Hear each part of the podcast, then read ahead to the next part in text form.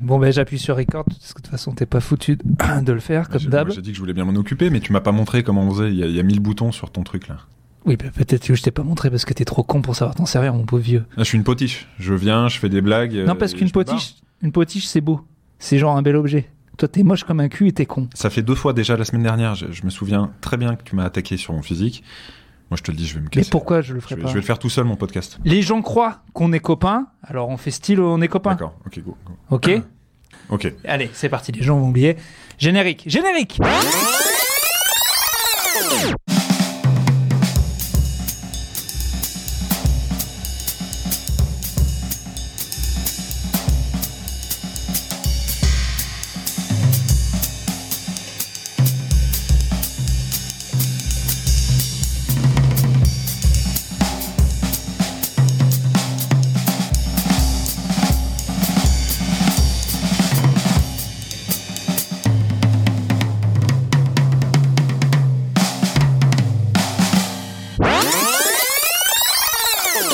ces situations successives, l'absurdité du film devient bien plus structurelle que dans les premières scènes.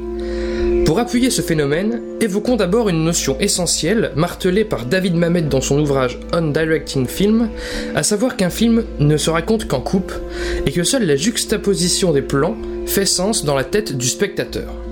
Si on transpose cette analyse à une plus grande échelle, il en résulte qu'une séquence fait sens dans nos têtes par le lien que nous établissons entre les différentes scènes qui la composent, ou qu'un film, plus généralement, fait sens par le lien que nous établissons entre les séquences, voire entre les actes qui le composent. Mais tu vois, Liverpool qui en finale fait 111. euh, Enfin, je pense que quelques mois plus tôt, ils étaient plus proches des 120. Donc là, que la Russie fasse du 118 en juin, c'est une très très grosse performance athlétique. C'est ça. Et surtout, alors là, pour le coup, l'écart est encore plus grand parce que j'ai Alors, est-ce que c'est le côté euh, compétition estivale J'avoue que j'ai pas en tête les données kilométriques qu'il y avait sur la Coupe du Monde 2014-2010 pour comparer. Mais là, il y a que 7 équipes qui sont au-dessus des 110. Toi, t'es à 118-115, donc ça fait quand même un gros écart.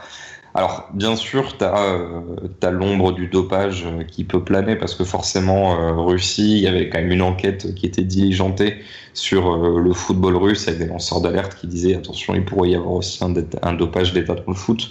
Bon, la Russie est encore là. Après, euh, j'avoue que je vais pas faire de la géopolitique. Est-ce que tu peux, euh, est-ce que tu pouvais décemment exclure la Russie, même si tu avais de forts soupçons d'une compétition qu'elle organise ou autre, je sais pas.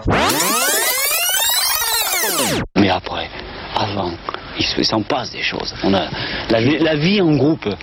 Si, si vous saviez ce que c'est beau la vie en groupe, l'avant-match, l'après-match, même si tu as perdu, il y a une espèce de communication qui est forte, que personne ne connaît et qui est, qui est fabuleuse. Moi, moi c'est tout ce que j'aime, moi. Tout le reste, ma foi. C'est beau ce que dit mais Ouais, ce Ah mec est incroyable. Ouais, moi, je pense. hein, ouais. Bah oui. La veille, on part à l'hôtel. Euh, je crois que c'est Zidane qui vient me chercher au centre parce que j'avais pas de voiture à cette époque-là. On parle de football, on parle de tout et de rien. Et, euh, et moi, je lui pose la question, mais pourquoi, euh, pourquoi t'es es autant aimé par les supporters? Il me dit, écoute, il me dit, dans le foot, dans les matchs, tu peux, tu peux passer complètement côté des matchs. Mais si tu fais un moment magique, les gens sortent du match, non pas en pensant que tu as fait un mauvais match, mais en pensant du geste technique que tu as fait. Et aujourd'hui, je serais incapable de te dire combien de, Coupes de la Ligue a le PSG, à peu près, hein, si je sais quand même. Mais je me souviens beaucoup plus de certaines belles choses que de 6, Ouais. 7, 8 Coupes de la Ligue, etc. Tu te rappelles de la frappe de Dorasso contre l'OM euh, toute ta vie. Exactement, je me rappelle du but d'Aradiané qui, Ouais. qui roule, etc. Machin, Le je me but de rappelle plus. Yasser. Ou du Exactement. but de Corridon.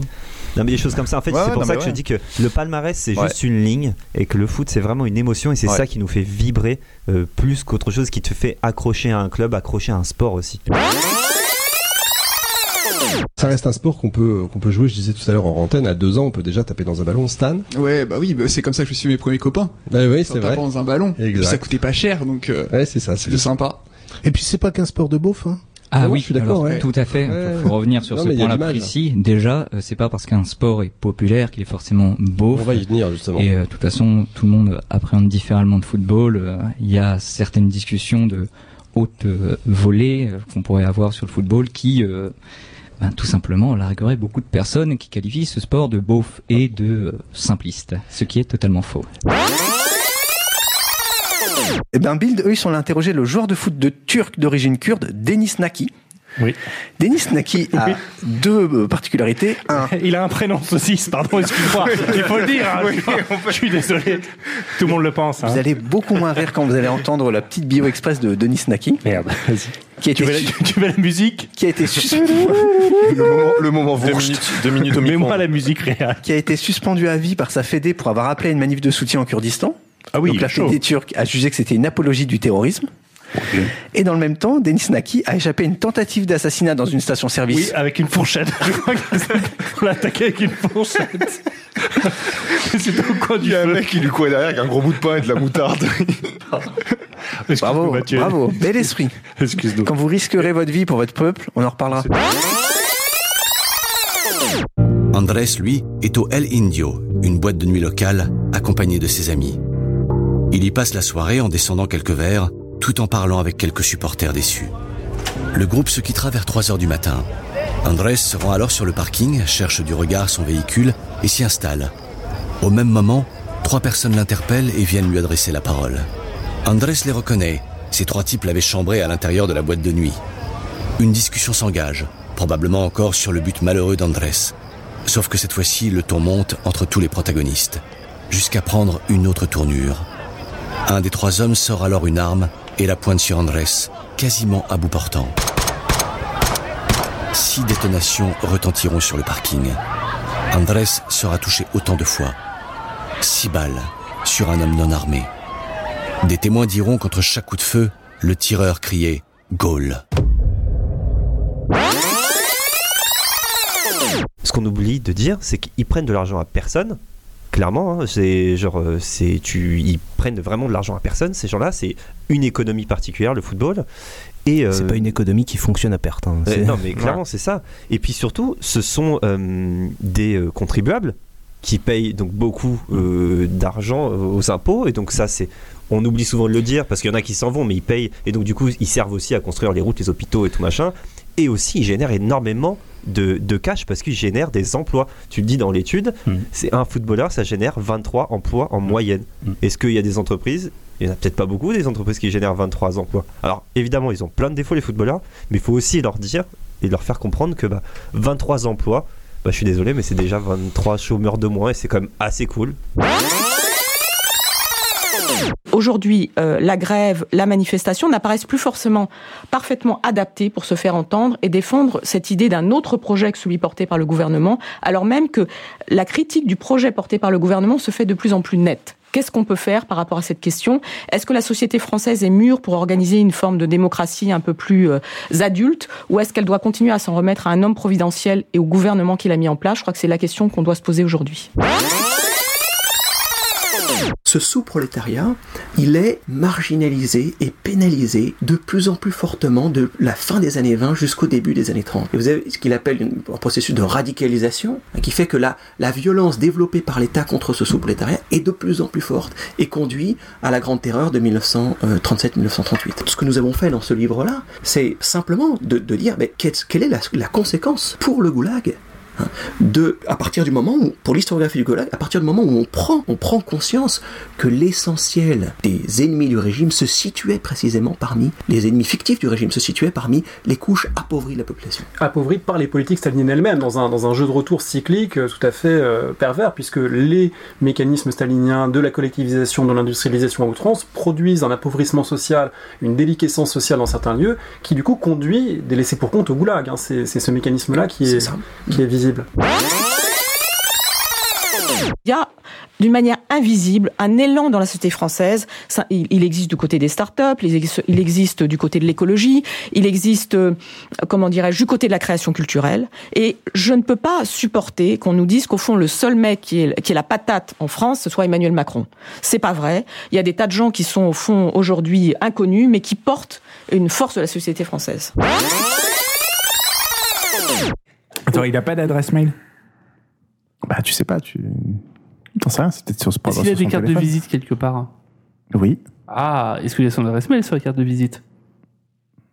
Oui. oui, son adresse professionnelle, ouais. Donc du coup, il a une adresse mail. Ok. Alors, il faut qu'on trouve moyen de euh, d'aller sur cette adresse mail. Euh, il faudrait qu'on aille au boulot le soir, euh, qu'on trouve son ordinateur, qu'on puisse rentrer dedans, qu'on trouve l'adresse mail. Là, on trouve, euh, on, on prend son portable. euh, c'est Orange, imaginons. Donc du coup, euh, on fait envoyer un mail à Orange en disant on a perdu son mot de passe. Ils vont l'envoyer sur l'adresse mail. L'adresse mail elle sera au bureau. Du coup, on pourra euh, calculer et du coup, on pourra créer un code PUC. Du coup, on pourra déverrouiller Ah, le attendez, portable. attendez, C'est un peu compliqué pour un truc. On va, on va dire qu'il y a- On est même pas sûr qu'il ait des infos en fait. On va dire qu'il y a un ordinateur portable, que vous trouvez son mail, qu'il n'y a pas de mot de passe, et que vous voyez qu'en gros, il y, a, il y a plein de mails en attente depuis euh, une semaine, quoi. Ok. Et qu'il n'y a rien de spécial. D'avoir tout ça. J'ai dit au gars, bon bah voilà, il est midi, on roule à 14h. pour sauver le truc euh, et marquer des points bonus, euh, bah il faut faire une danse contre la pluie. Donc là, t'as des mecs qui sont venus me voir, ils étaient en panique parce qu'ils me disent, euh, mais c'est quoi une danse contre la pluie? Je lui dis, bah moi j'en sais rien. Ah oui, j'ai- j'ai- Premier degré euh, de la Ouais, campagne. ouais, comment on ouais, fait ouais, comment on fait une danse contre la pluie? Et Je lui dis, mec, moi j'en sais rien, j'ai jamais vu ça de ma vie, quoi. Je viens juste de penser à ça, parce qu'il pleut. Euh, je sais très bien que ça ne changera rien, que tu danses contre la pluie, mais au moins on essaye, quoi. Ça a marché ou pas? Ça peut ça a intéresser marché. beaucoup de monde. Ouais. Et ça a marché parce que euh, parce que les, les, les, les- les mecs se sont prêtés au jeu. Non, mais est-ce qu'il a plu surtout? Il a plu. Ah ouais, non, mais il s'est ça a pas arrêté. marché, mais- ça a pas marché. Mais, Si euh, non, il a continué, il a continué, à, il a continué à pleuvoir. Euh, on a pu quand même un peu rouler parce que la piste était séchante. Mais là où ça a fonctionné, c'est que euh, malgré la pluie, on s'est bien marré Ouais. et, euh, et tout le monde a passé un bon moment, tu vois. Donc euh, évidemment, t'en as qui sont sur le sujet de danse, t'en as qui sont plus ou moins à l'aise. Euh, ceux qui sont les plus à l'aise sont, pas- sont- sont- se sont jetés dessus et sont passés les premiers et nous ont sorti des trucs assez euh, improbables mais plutôt drôles. Et puis finalement, euh, la population des pilotes euh, qui est pas trop dans ce genre de blague. Bah, s'est prêté au jeu parce qu'il y avait 10 points à prendre et qu'il était hors de question qu'il les perde quoi. Et donc euh, j'ai demandé à mon père un déguisement de Transformers. Mon père ne savait pas ce que c'était, donc il s'est tapé une, une matinée euh, pour regarder ce que c'était. Sur ça- Google, évidemment. Sur bah oui, à l'époque, Bien sûr. le fameux. Et donc il m'a, il était bien saoulé. Ah putain, j'ai balancé la grenade à mes pieds. Merde. Cours Ah c'est au fumigène, c'est bon, tout va bien. Mais de toute façon, c'est même pas Fab à côté de toi. Ah bon? C'est un ennemi. Ah putain, je suis mort. Je suis un ennemi depuis tout à l'heure. Ah je me disais bien putain, on voit pas le nom. Alors, Queen17 vient de te régler ton compte. Queen17. Nous Putain, allons... J'étais en train de raconter une anecdote hyper touchante et les mecs me tirent dessus quoi. Et moi, ça m'est déjà arrivé, hein, je parle de d'expérience, ça m'est déjà arrivé énormément. Elle arrive et au bout de 5 minutes, autour du verre, elle te dit Ouais, euh, par contre, euh, je te, je te le dis tout de suite, moi, moi je suis hétéro en fait, euh, j'ai juste envie de tester quoi. Et toi, t'es là, ok, d'accord. euh, donc au début, bah, tu un peu. euh, tu te dis, euh, t'as toujours le vieux fantasme de dire, euh, ouais, mais elle, elle dit qu'elle est, euh, qu'elle, est hétéro, mais en fait, elle est lesbienne, tu vois. Puis elle va changer pour moi, et puis en fait, évidemment, non, et elle nique avec toi, et puis elle se casse, voilà.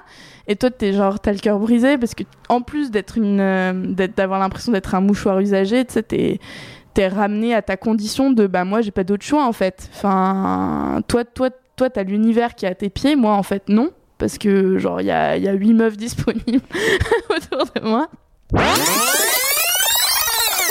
Euh, Requiem s'inspire sur certaines scènes et Black Swan, euh, en outre de partager une couleur, partage beaucoup de choses avec euh, Perfect Blue. Sachant que c'est pas le seul, hein, parce que le, le film d'après, Paprika, c'est Inception en mieux, Inception est sorti derrière, donc voilà. Voilà. Donc, donc, si vous voulez voir des choses originales, allez voir du côté de l'animation Satoshi japonaise. Surtout qu'en plus, sa filmographie est finie, vu qu'il est mort. Ça c'est une bonne nouvelle. Ça c'est une bonne nouvelle là. Ça ton On est enjoué. content. Non mais au, au- Ouais, non mais au, moins, une au moins il y a, au moins il y a pas 40 films. Il n'y a Voilà. pas le risque d'être en retard. Et, et En puis plus. si tout est bon, il n'y a pas le risque d'être déçu. Au moins il est parti Voilà. au top. Alors la deuxième licence qu'ils vont signer, c'est The Shield. Alors je- j'en parle, c'est parce que c'est assez rigolo encore une fois, euh, parce que l'expérience ça va pas du tout être la même que sur CSI, ça va être un peu plus compliqué avec les gens du- des, des studios, parce que le entre les auteurs du comics et Sean Ryan, donc le créateur du show, il y a les il y a des intermédiaires. Et il ra- un des auteurs raconte qu'un des scripts a été refusé la raison invoquée, c'était jamais des flics ne se comporteraient de la sorte parce que ce qui est décrit dans le script, c'est parfaitement illégal. Eh les gars, vous avez déjà vu The Shield? Ah les vedettes, sérieux. Pareil qu'au Japon, c'est c'est le tatouage, c'est euh, le crime, c'est euh, les gangs et c'est encore hyper mal vu, à part dans certains milieux underground où il y a pas mal de gens tatoués, mais euh, ça se fait tout en cachette parce que, et pareil, ils peuvent pas aller dans les bains publics, ils peuvent euh, rien, enfin ils peuvent pas montrer leur tatouage. Mais c'est vrai que c'est marrant, ouais, parce que du coup, par rapport à la Corée, où on, on sait qu'il y a des, des, des tatoueurs qui sont hyper connus, c'est vrai qu'au Japon, il y en a pas. Je suis en train Ah de ouais. réaliser, je viens de voir. Ah bah, en fait, il y en a des traditionnels, mais qui effectivement, et en fait, eux qui Pas font traditionnel, l'international, tu veux dire. pas international, et surtout qui tatouent que les yakuza.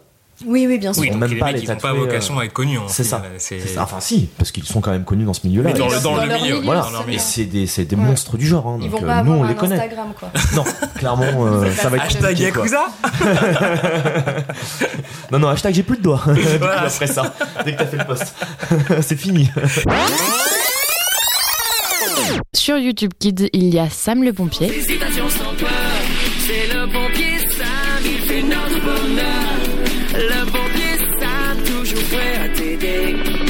Mais il y a aussi Henri de Lesquin. Oui, oui, oui, oui. Le raciste antisémite multicondamné par la justice française. Bon. Il y a des choses plus soft comme cette apologie de Steve Bannon, le gourou de l'extrême droite suprématiste américain, sur fond d'appel à la guerre civile avec la suggestion de quelques vidéos de Sam le pompier, histoire d'adoucir l'ambiance. Alors après, j'imagine que c'est du contenu éducatif pour mon dernier de 3 ans. Marine Le Pen sur les clandestins et son ex-directeur de campagne Rachel. Si jamais mes gosses veulent dessiner ou sculpter l'emblème des suprématistes blancs et autres trolls d'extrême droite, il y a quand même ces sympathiques tutos.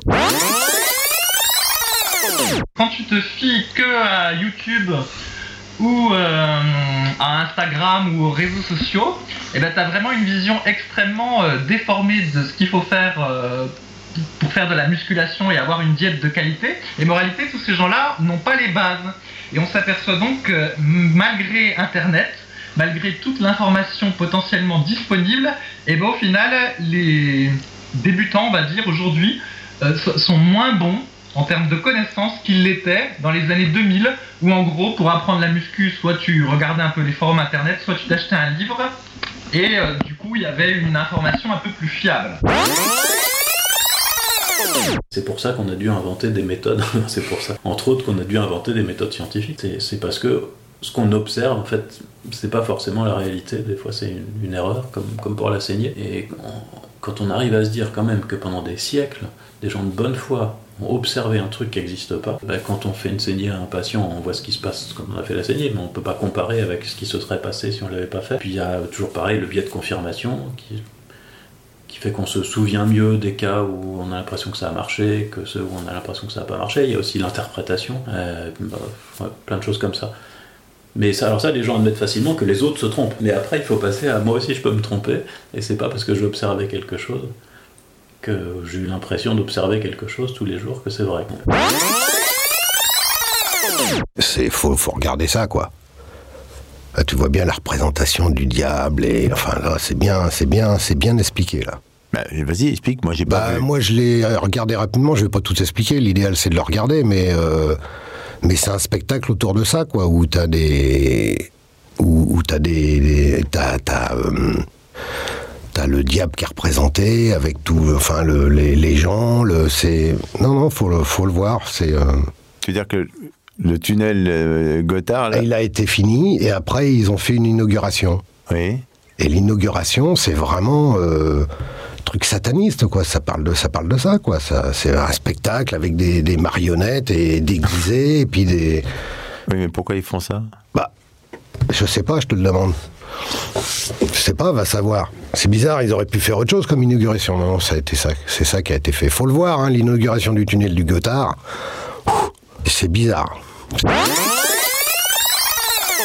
On va pas le prendre au sérieux. Enfin, celui qui va le prendre au sérieux pour la première fois, c'est un physicien italien qui s'appelle Enrico Fermi et qui va baptiser cette particule dont l'existence est supposée par Paoli d'un nom italien, neutrino. Neutrino veut dire petit du neutron en italien. D'accord? Ça, c'est 1932. Et en fait, le neutrino sera découvert expérimentalement en 1955 grâce à la mise en service du premier réacteur nucléaire américain. Les, réacteurs nucléaires sont des dispositifs qui émettent beaucoup de neutrinos parce qu'il y a beaucoup de désintégration de ce genre dans le cœur du réacteur. Et donc là encore, on a une solution ontologique au conflit entre la théorie et l'observation. On rétablit l'accord en disant il y a dans le réel quelque chose qu'on ne connaissait pas. Il y a beaucoup de femmes qui vont, même quand elles sont belles et intelligentes, elles vont masquer leur beauté parce que il faut à tout prix montrer qu'on est intelligente, mais c'est pas incompatible les deux. On peut être belle et intelligente, c'est pas interdit. Donc du coup, on a plein de femmes qui s'interdisent de se maquiller, d'être sensuelles, d'être sexy, parce que c'est mieux de faire intellectuel que d'être belle. Et, et qui a dit qu'une femme intellectuelle ne pouvait pas être belle? Moi, quand je vois une femme comme Chimamanda, je la trouve très belle, elle est très éloquente, elle est très intelligente. J'adore euh, me perdre sur son Instagram, elle va poser des tenues, elle va se elle est là, on la regarde et on sent que la dame, cette femme te dit je suis belle, je le sais et je me moque de ce que vous pensez de moi. Eh ben, j'ai envie d'avoir des femmes comme ça autour de moi. Je trouve que c'est important. Sur votre gauche, vous avez un glory hall très sympa où quatre femmes peuvent entrer à l'intérieur. Le Glory Hall, c'est un mur qui comporte un seul trou, permettant uniquement de faire passer à travers un pénis. L'idée, c'est de permettre à des femmes ou des hommes de sucer sans savoir qui suce et qui se fait sucer. Selon leurs envies, c'est elles qui gardent le pouvoir. Alors ensuite, à droite, il y a une cage. Alors, cette cage nous a été offerte par Mitsuko. Euh, une à deux fois par an, on met à disposition la factory pour un groupe de femmes qui n'organise des soirées que pour femmes. Il n'y a pas d'hommes seuls euh, avec elle. Donc des soirées lesbiennes. Et Mitsuko est une grande, grande bricoleuse et c'est elle qui nous a offert la chaise là-bas avec le petit pénis euh, dessus. C'est c'est une chaise où sur le coussin est intégré un pénis en érection. Aujourd'hui, les recommandations, c'est pas de frottis avant 25 ans. Et après, ça serait plutôt un frottis tous les 3 ans. Moi, j'ai 29 ans, bientôt 30. Euh, je pense que j'ai subi un frottis par an à partir de mes 17 ans. moi aussi, pareil. Donc, euh, 17, 18, 19, 20, 21, 22, 23, 24, 25, 9 frottis surnuméraires, inutiles, euh, désagréables, qui m'ont coûté de l'argent, qui ont coûté du temps au gynéco, qui ont coûté de l'argent à la sécu, qui ont envahi les labos. C'est vraiment un non-sens total. Et euh, ça provoque beaucoup de stress. Et moi, je pense même que ça a conduit à l'effet contraire. C'est-à-dire que je pense qu'il y a des, beaucoup, beaucoup de personnes qui ne vont pas chez les gynécos. Précisément parce parce qu'elles ça. redoutent le frottis. Et qu'en fait, on n'a pas besoin de le refaire. Faut que les gens arrêtent de penser que lorsqu'une femme est coquette, lorsqu'une femme est jolie ou lorsqu'elle fait attention à elle, c'est automatiquement pour attirer le regard de l'homme. Est-ce que les gens peuvent comprendre que la première personne à qui il faut se faire plaisir, c'est soi-même? Le matin, quand je me réveille, que je me regarde devant le miroir, c'est moi face à ma réalité, c'est moi face au challenge que je me donne d'accomplir dans la journée. Euh, ce miroir, c'est le reflet de moi. Je me dis, Fatou, c'est toi. Aujourd'hui, tu vas tout déchirer. Et c'est ça, je me dis pas, qu'est-ce que tu vas faire pour que les gens te remarquent? Si on vit par rapport à une image qu'on veut véhiculer avec le regard des gens, on n'existe plus. On réfléchit à ce que les gens vont penser de nous. Et moi, j'ai pas envie d'être esclave des gens. Je veux juste me faire plaisir. Regarde ce qu'on a et on n'a vraiment pas assez, quoi. Ça, il faut être clair. Donc, on commande une grande bouteille d'eau et l'entrée la moins chère et le plat le moins cher. Je me souviens, c'était du, du merlan. Ça peut être très bon, le merlan, mais c'était vraiment le plat modeste. Et puis, le maître d'hôtel nous dit, mais vous n'avez peut-être pas commandé les plats les plus originaux de la carte. On dit non, mais on est content d'être là, on, on reviendra. Et puis on voit arriver un premier plat, puis un deuxième plat, puis un troisième plat. Et en fait, Claude Perrault décide de nous faire goûter sa cuisine jusqu'à euh, nous apporter le dessert et le manger avec nous à la fin du service en disant regardez-les, les, les- ces hommes d'affaires là qui se passent les dossiers, ils s'en fichent de ma cuisine. Et vous, j'ai vu tout de suite que vous étiez venu. C'est incroyable, Parce que nous, on le remercie et il dit cette phrase. Il dit, mais parfois des gens vous disent des choses incroyables dans la vie et c'est vrai que là, je n'ai rien eu à changer parce que je voulais garder l'anecdote dans sa vérité, en tout cas la vérité de mon souvenir. Il dit, mais c'est moi qui vous remercie parce que vous êtes venu vraiment pour ma cuisine. Voilà, il y a eu un échange qui s'est fait et c'est un moment un peu magique qui vous ramène peut-être aussi à des fonctions, on pourrait dire philosophiques, premières du rapport à la nourriture. Moi, j'ai eu la pression parce que tout le monde me disait, mais j'espère que tu fais à manger comme ta mère. hein. Genre, euh, bah, c'est-à-dire On prend la relève euh, jamais pareil. Bah, c'est-à-dire que non. Et en fait, pendant vraiment de nombreuses années, j'étais en vas-y, vous me saoulez, Totalement la cuisine. Mais en fait, parce que pendant longtemps, j'ai vraiment vécu ça comme une corvée, en fait, Bah oui. sans aucun plaisir, Mm, tu mm, vois. mm. Aujourd'hui, je, je prends ça de manière différente. Je cuisine pas autant que ma mère, tu vois. Mhm. Mais je regarde ça de manière différente parce que pour moi, c'est aussi une manière de transmettre aussi une culture et c'est un héritage, tu vois. Mm. Et que du coup, plus tard, j'ai aussi envie de transmettre Mm, ça à mm. mes enfants. À mes enfants, filles Oui. comme garçons, tu vois. Ouais, Moi, je pas, euh, si je Ouais. réveille l'un, tu vois, je réveille les deux. Ah, en tout cas. Tu vois. La radio, elle a un, petit handicap vis-à-vis du numérique, c'est que c'est un média qui se porte bien. C'est le média dans lequel les gens ont le plus confiance. C'est en tout cas pour la plupart des grandes généralistes des, euh, des radios qui se portent bien en audience. Une, un média ne fait pas sa transformation quand tout va bien. Il devrait, parce que c'est quand tout va bien qu'il faut essayer de faire les changements. Bah là, peut-être que c'est le petit coup de fouet dont on avait un peu tous besoin pour se dire allez, maintenant on y va, tant mieux. France Inter, France Culture, la plupart des antennes de Radio France se portent très très bien. Bah, c'est le moment maintenant de mettre ce savoir-faire assez extraordinaire pour faire de la bonne radio au service d'un bon numérique aussi. Ça, c'était une autre euh, question de notre, euh, notre étude. C'était qu'est-ce qui vous fait écouter un podcast? Premier critère, la thématique. Deuxième critère, l'ambiance générale, l'univers. Troisième critère, la manière de traiter le sujet. Quatrième, la personnalité du présentateur. Cinquième, la qualité du son. Ce qui fera mal à tous les ingénieurs du son qui font du podcast. Mais le son n'est pas forcément la chose qui fait que les gens écoutent ou choisissent votre podcast. Je suis en train de faire un essai parce que ma, ma maman, elle m'a dit que je pourrais peut-être essayer de faire euh, une émission de radio, donc c'est-à-dire un podcast. Et puis, moi aussi, moi j'ai, là j'ai des très belles chaussures que ma maman m'a achetées, puis je, puis je rigole tout le temps parce qu'elle m'appelle plein bout la facette. Donc ça, ça me fait plein rire. Puis aussi, bah là, je suis vraiment très émue parce que c'est pour toute la première fois que, que je parle dans un podcast pour faire un, enfin pour faire un podcast. Et puis du coup, moi je suis très nerveuse.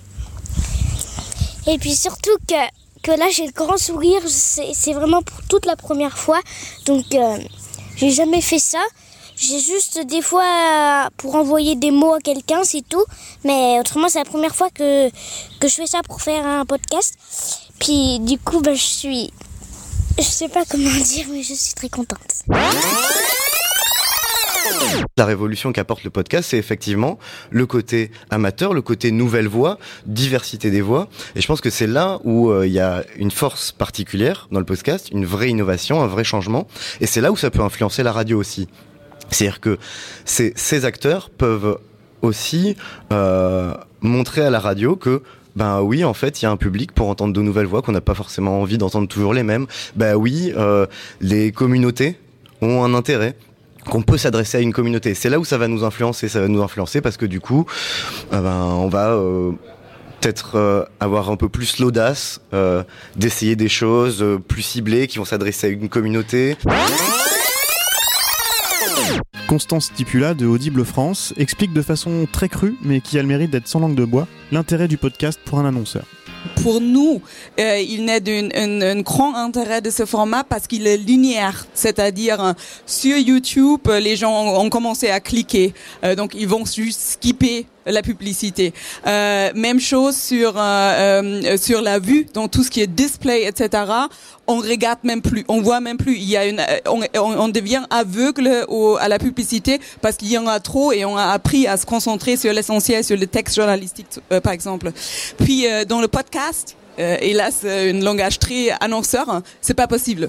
C'est un programme linéaire, audio, et du coup, on peut pas skipper. Donc, forcément, notre, message passe, ce qui est hyper euh, pertinent pour nous. Et c'est sûrement pour ça que tu pourras facturer plus cher une pub dans un podcast que euh, d'affichage sur un site web. Quoi. Mais mais euh, il n'y aura pas euh, 100 000 personnes qui écouteront ton podcast euh, demain. C'est ça aussi l'inconvénient. C'est que pour aller chercher euh, des gens, c'est ultra compliqué. Euh, pour savoir que des podcasts sont sortis, bah, c'est pas forcément simple. Et euh, aujourd'hui, il y a, je crois qu'on le verra bah on le verra pas après, mais il y a, je sais pas, il y a 5-6 lecteurs. Puis les lecteurs sont pas forcément disponibles sur iOS et sur Android. Donc, euh, si je suis sur Podcast Addict et que j'envoie quelque chose à quelqu'un sur iOS, bah, je ne peux pas. C'est, con, hein, mais on, on est dans, enfin, en 2018. Et il faut que normalement les choses se fassent en deux ou trois clics. Aujourd'hui, le podcast, on en est très loin. On est très, très, très loin.